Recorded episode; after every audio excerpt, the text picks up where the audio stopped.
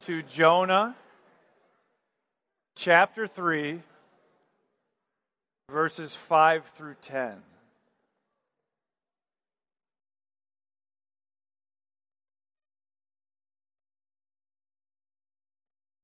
Jonah chapter 3, verses 5 through 10.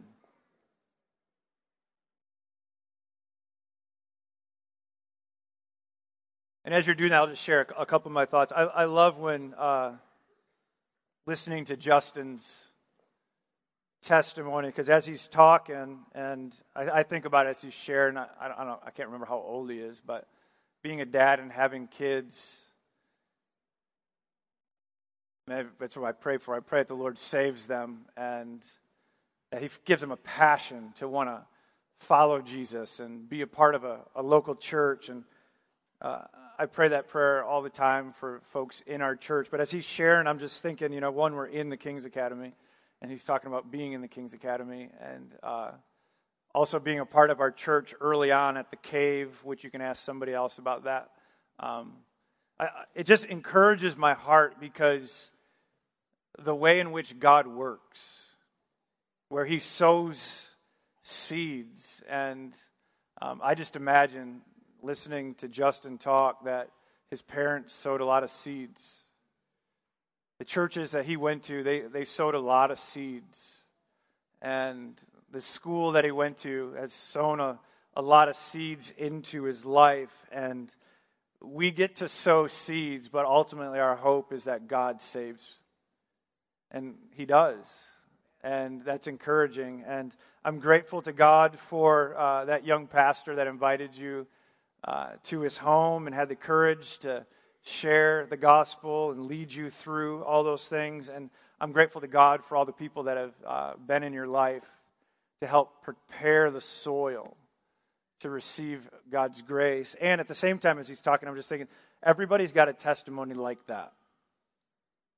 It's, it's going to look a little bit different, but everybody's got a testimony. Who, I mean by everybody, everybody who's been saved uh, has a testimony of God's grace in their life, of how God uh, saved them. And some people recognize it in that moment, and some people it's kind of like if they've grown up in a Christian home, sometimes it just feels like they were always saved, and there's some significant moments of, of God's grace. But I'm just, I'm grateful to God for his mercy and his grace upon not just Justin's life, but all of our lives, and the fact that he would be so kind to save us and give us the hope of eternal life. And so, Justin, thanks for sharing that. You did a great job. And he also lets you know a little secret. If there's something you want to share that you don't want to be proofread, and you want to get in, you just put me on the spot like that up front. You did an excellent job with that. Anyways, uh, Jonah chapter 3, verses 5 through 10. Let me read these. And the people of Nineveh believed God. Now, the context there, just so you know if you weren't here, uh, Jonah went into Nineveh and he, he, he shared some bad news with them. He went in and spoke God's word to the Ninevites that in 40 days they were going to be overthrown. Judgment was coming upon them. And he shared some other things, which we'll get into in just a moment. But, anyways, verse 5 again. And the people, when they heard Jonah say these things, they believed God. They called for a fast and put on sackcloth, from the greatest of them to the least of them. The word reached the king of Nineveh, and he rose from his throne, removed his robe, covered himself with sackcloth, and sat in ashes. And he issued a proclamation and published through Nineveh by the decree of the king and his nobles. Let neither man nor beast, herd nor flock taste anything. Let them not feed or drink water, but let man and beast be covered with sackcloth, and let them call out mightily to God. Let everyone turn from his evil way and from the violence that is in his hands. Who knows? God may turn and relent and turn from his fierce anger so that we might not perish. When God saw what they did, how they turned from their evil way, God relented of the disaster that he had said he would do to them. And he did not do it. Let's pray. Heavenly Father, please bless the preaching of your word. Please, please soften our hearts. Lord, may there not be a hard heart in this room. But instead, Lord, take your word and just sow it deep into our hearts that it might bear fruit, that it might grow faith, that it might grow repentance, or that it might grow just this seriousness in regards to our walk with Christ, that it might grow this courage courage to go and share the gospel with someone. Lord, may it just produce compassion. Lord, as we look at one another and also when we look out at an evil, unbelieving world around us,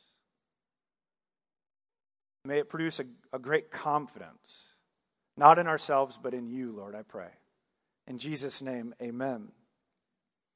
So before we jump in, I just want to just ask you how you felt the election went. You know, the one that we just did? I'm kind of going to go there just a little bit, but I, I really do. Uh, how, how do you think the election went? Did the people that you voted for, did, did they win? Were you, were you happy with the results? The results in your local community, the results at the state level? Were you happy with what you saw playing out across our nation? Were you happy with the way the election was run? Yeah, you got to ask that now, I guess. And do you accept the results as being fair and true? Over the years, as I've gotten older, and this man named Ricardo Davis has been patient with me and has sought to disciple me in the area of uh, my faith and politics, which I, I, I, say this every time I mention him. Just, you, you need to talk to Ricardo. You just do. You, you, need, you need to just ask him questions. If you're thinking something, this, here's what I do I go, okay, I'm thinking this, I've read this here, and I've read that there, and this is the conclusion I'm coming to. And I just, Ricardo is my like dumb test. And what I mean by that is, am I dumb for thinking this, Ricardo? That's kind of the question I ask him. Am I on the right track? Can you pick holes in my thinking politically in regards to my faith? Because I'm, I'm like probably most of you. I'm up and down depending on what I'm reading and seeing results. And then, and then I'm trying to be your pastor and I'm trying to think about this from a biblical standpoint and saying, okay, what then should I believe about this? And so now I'm getting off track. But, anyways, Ricardo has discipled me. And over the years, I've become more invested and more interested in our government and who our elected officials are since really they have quite a bit of influence. They actually have a lot of influence on how our lives function on a day to day basis. They're either going to put more money in our pockets or they're going to take it out. They might put us in positions at certain times that we just can't believe in because of our faith or we can't support. And so we give these elected officials significant power. I didn't always used to believe this, but, but it's true. They have a place of authority over our lives, and, and they have this ability to make up certain laws. A lot of what takes place politically, both publicly and privately, in the nice way, what I'm going to say is, I'm not sure I like it. It seems like every time I have the opportunity to vote, I'm having to choose between candidates who really don't fully represent me and my godly beliefs or Christian values. A lot of the times it feels like it comes down to candidates who are really, I'm having to pick between the lesser of two evils. There have also been times when I've struggled to vote at all for this reason. As I've wrestled with the question, should I support someone whom I don't fully agree with? Many times I've supported a third party, fully aware that they might not really have a chance to be elected, but my conscience wouldn't allow me to vote otherwise. Where I sit today, though, is that there is one issue, one issue that's really important to me. And I think it's really important to our nation that, that I think rises above all other issues at this moment. And this issue is abortion. I will not knowingly support, and I say knowingly because I, I don't know all things. That's why I have a friend, Ricardo. I will not knowingly support any candidate for any office who endorses the killing of babies. I wrestle with this. I wrestle in just, in just trying to think. I, I know how it happens, and I know how we can get there. And so I have compassion for those who are led in this way or who make decisions to do this. But it's hard for me. After the election, I was just ha- I was riding in the truck with one of my boys, and we were just talking about this and, and just seeing where certain votes had gone in our nation. And I was trying to get my mind around how certain politicians, certain lawmakers can be in a place where, where they, they actually think that they're serving by writing up a law that says it's okay to kill a child created in the image of God.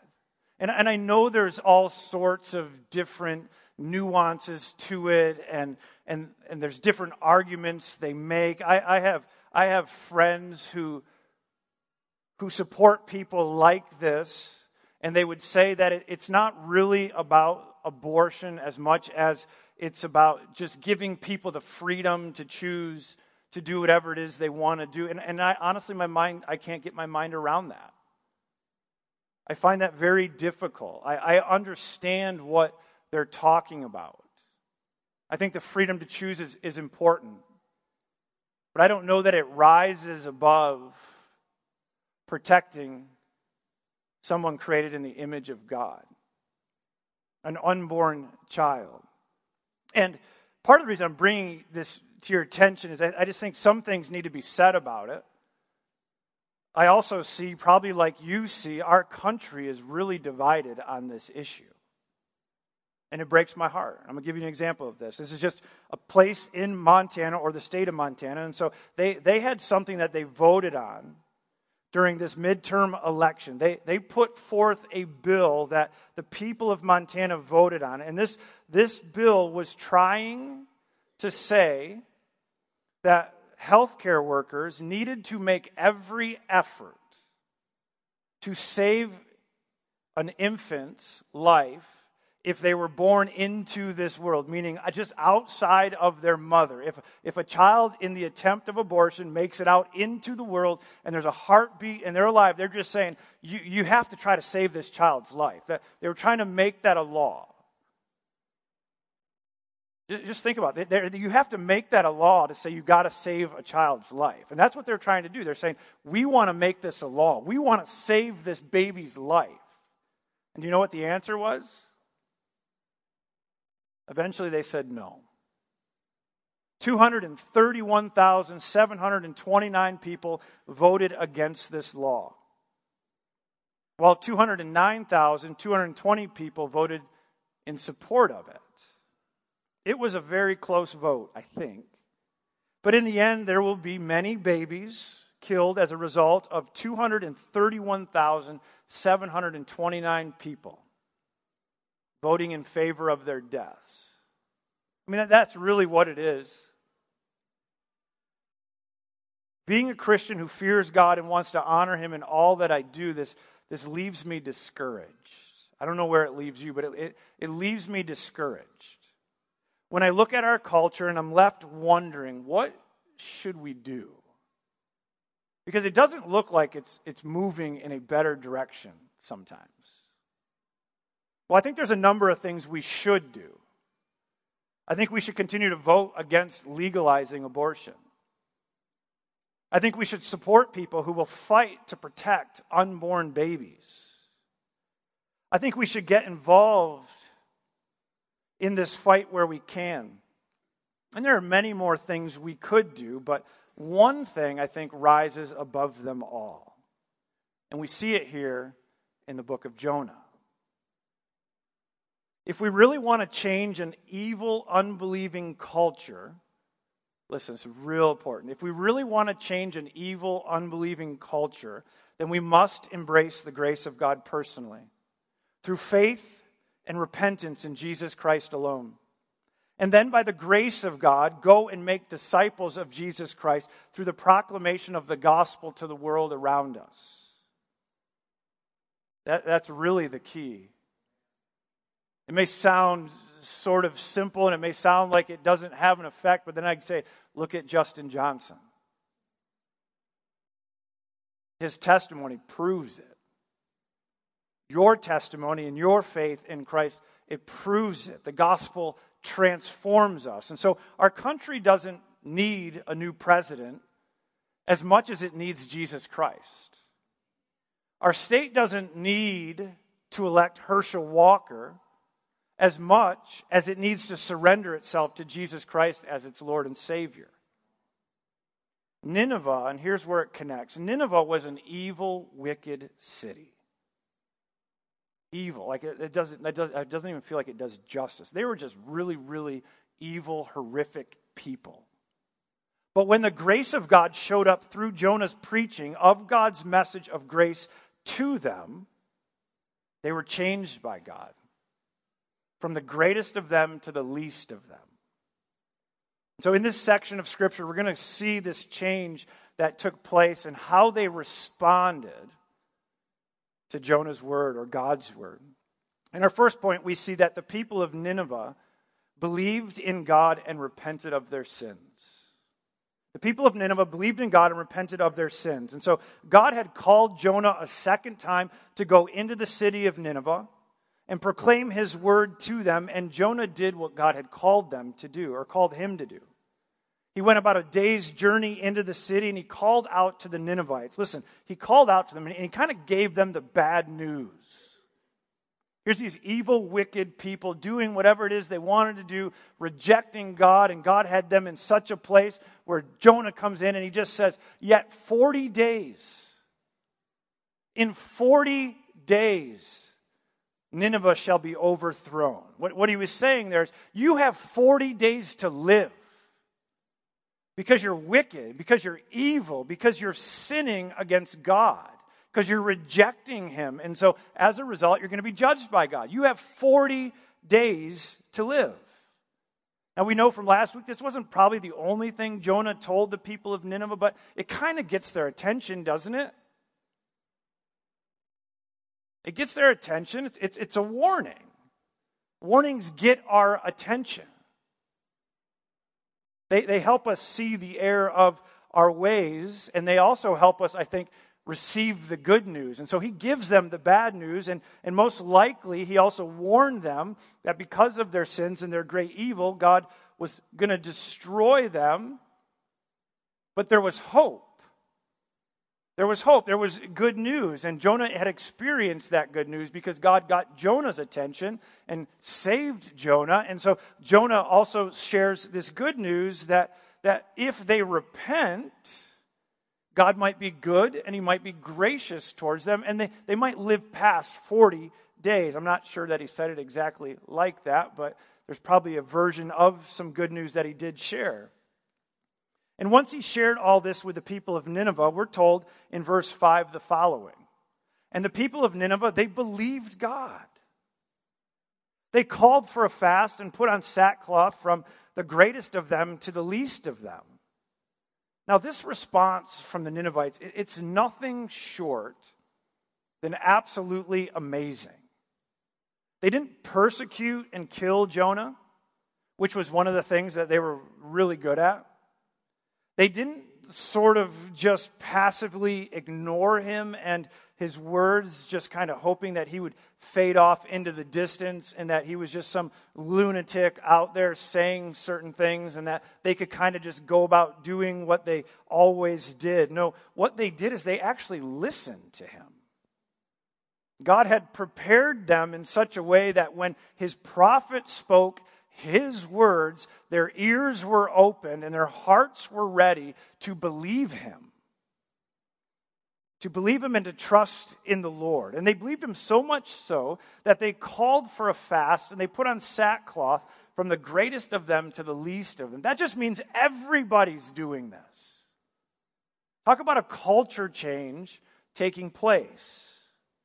Everybody was doing this. What we have here is a massive revival.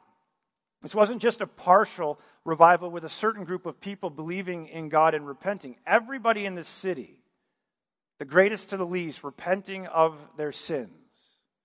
Now, when we're talking about repentance, we're going to talk a little bit about this. What we're talking about here is, is a heartfelt sorrow for sin.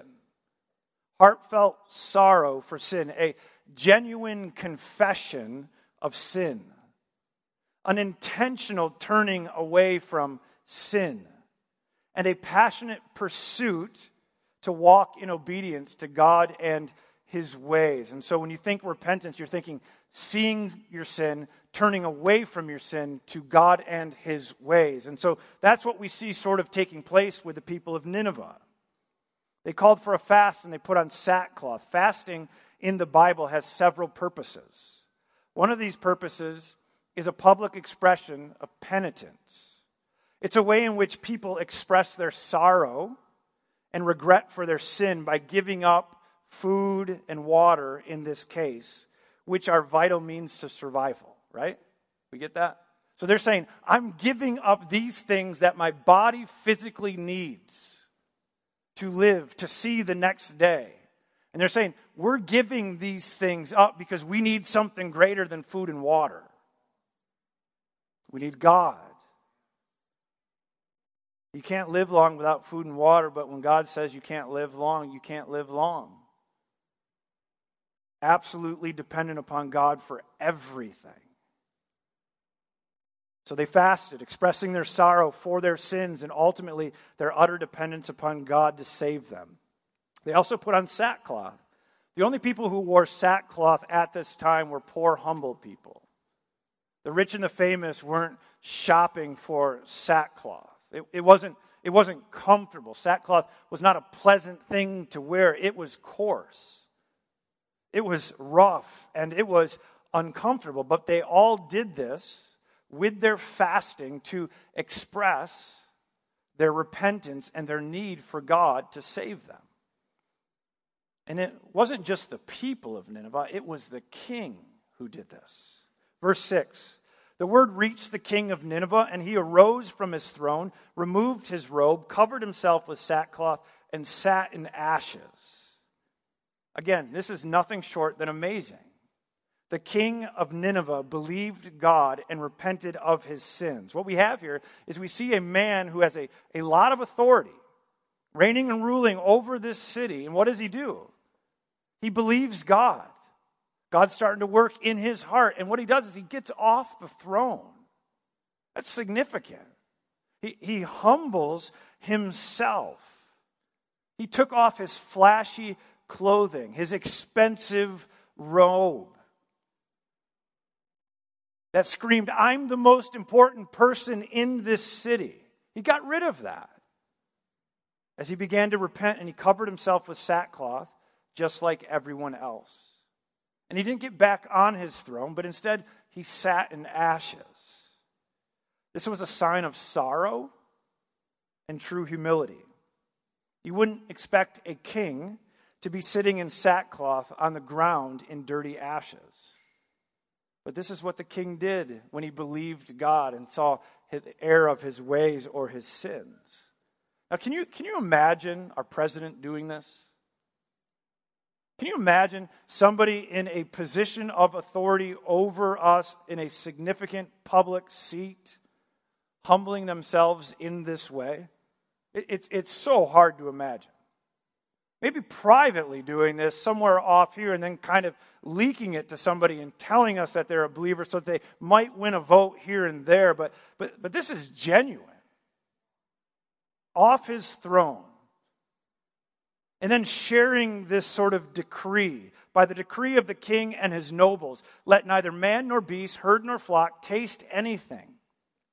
Let them not feed or drink water, but let man and beast be covered with sackcloth, and let them call out mightily to God. Let everyone, this is key, let everyone turn from his evil way and from the violence that is in his hands. How's that for a State of the Union? Listen, he doesn't share anything like this apart from the grace of God at work in his life. But the grace of God was at work in his life.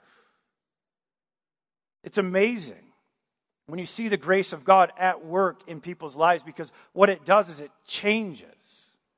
It changes us from the inside out. And it, what we see here is, is a change taking place, leading the people of Nineveh through repentance.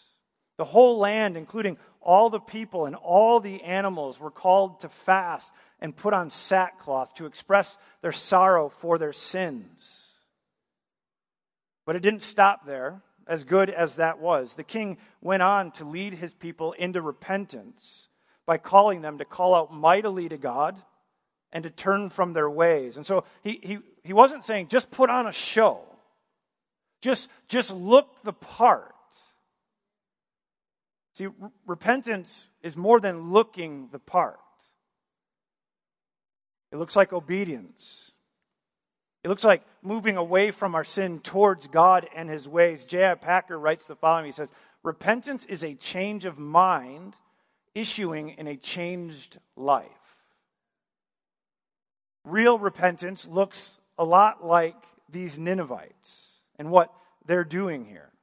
Now, we want to be careful. We want to be really careful here because we're not in heaven yet. And by that, I mean repentance does not equal perfection. These Ninevites weren't perfect. Jonah wasn't perfect. We're going to see that in the next chapter. But there was repentance. We don't see perfection until we get to heaven. But what this does mean is that we're called to fight the good fight of faith by continually living a life of confession and repentance from our sins, turning away from our sins and back to God. And sometimes that looks like it happens every single day.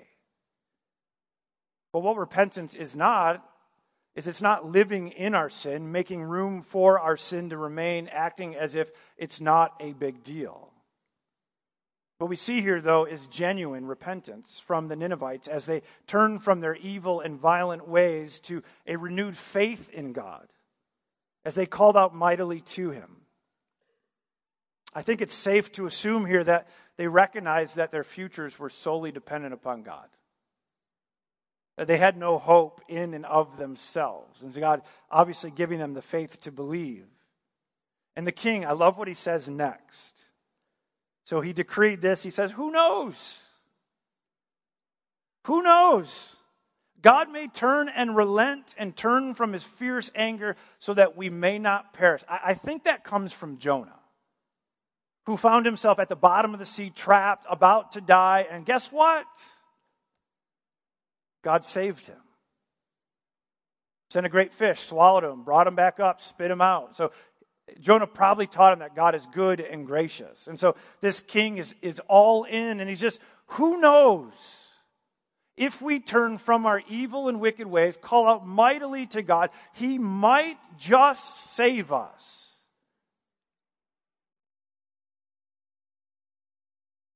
It's amazing. Now we know this is how God's grace works. 1 John 1 5 through 10.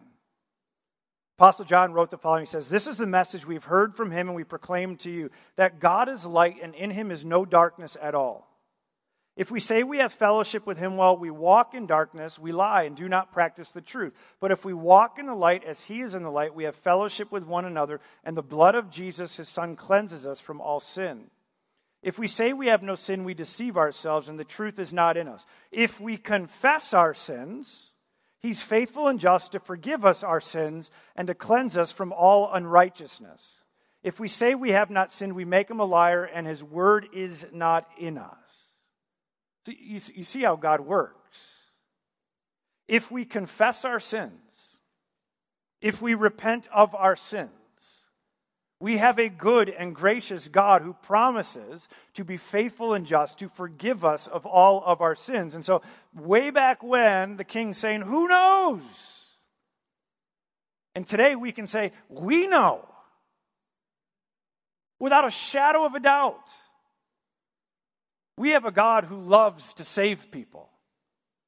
We have a God who loves to be good and gracious, not just to Justin not just to you, but to the world around us. Repentance is a gift from God, and He gives it to us through faith in Jesus Christ alone.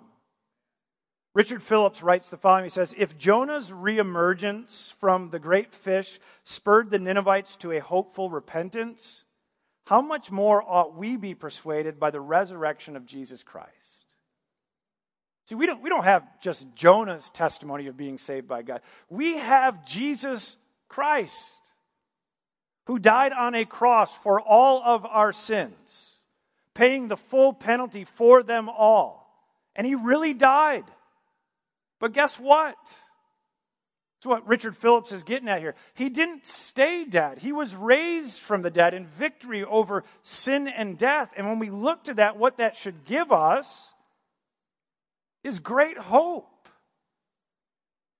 Great hope that you're never so far beyond the means of God's grace or the need of God's grace. So far that you've, you've gone way over the line that all of a sudden now it's not good enough for you. The gospel encourages us to trust in God. And we know that when we confess our sins, He's faithful and just to forgive us. We can freely repent of all of our sins and know without a shadow of a doubt that God will forgive us through faith in Christ alone. The resurrection gives us hope. So before we move on to our second point and final point, let me ask you just a couple questions. Are you living in your sin? Making room for it to remain? Or are you fighting your sin by confessing your sin and repenting of your sin when you sin? I know I said sin a lot there, but the, the question behind that is what are you doing with it? Everybody does it. The question is are you repenting of it? Are you bringing it out into the light? Are you crying out mightily to God? Are you trusting that the blood of Christ was sufficient to pay the full penalty for it? And by the grace of God, are you seeking to obey the Lord in the things that He's called you to? So, this is the next one. What does repentance look like in your life and in your home? Do you repent? It's one of the questions I sort of secretly ask people at different times. I'll just I guess it's not so secret when I ask it like this, but it's like I just ask, do you repent in your home? We talked about parenting a lot in Galatians, and I would I would add this to your parenting. Parent, parenting takes a lot of grace. And I would say one of the, the greatest means of grace that we can give to our kids in, is creating a culture of faith and repentance. Meaning that when we sin as mom and dad, we, we actually confess that sin and we ask forgiveness for that sin. And we fight that sin together as a family because we know Christ died for all of it. But where there is no culture of repentance, I think that can be confusing. Because Scripture is very clear. All of us have sinned and fallen short of the glory of God. And all of us need a Savior. And when we get saved, guess what? That sin doesn't all go away, it remains. And so we need to fight the temptation to be proud parents who never own our sin. I'd say the same for you kids. When you sin, repent and receive the grace of God. We'll move on to the second and final point. So he says, Who knows? Maybe God will save us. On point two, we learn that God didn't destroy the people of Nineveh because they repented of their sins. The king of Nineveh was hoping that what Jonah had told him about God's grace in his life would be true for him and his people too. Again, just maybe, if we repent, if we believe, if we turn away from doing evil and wicked things, God just might be gracious to us. And so, what did God do when he saw all that the Ninevites were doing? Verse 10 says, When God saw what they did, how they turned from their evil way, God relented of the disaster that he had said he would do to them, and he didn't do it. Now, the big question here as I've studied this thing is, is if God is unchanging, then what does this really say about God relenting? Did God just change? That's, that's sort of the simple version of the question. And I'll give you the simple answer no, God didn't change. He said he was going to do one thing, and he didn't end up doing that one thing, but, but it wasn't quite said like that. So, God didn't change here.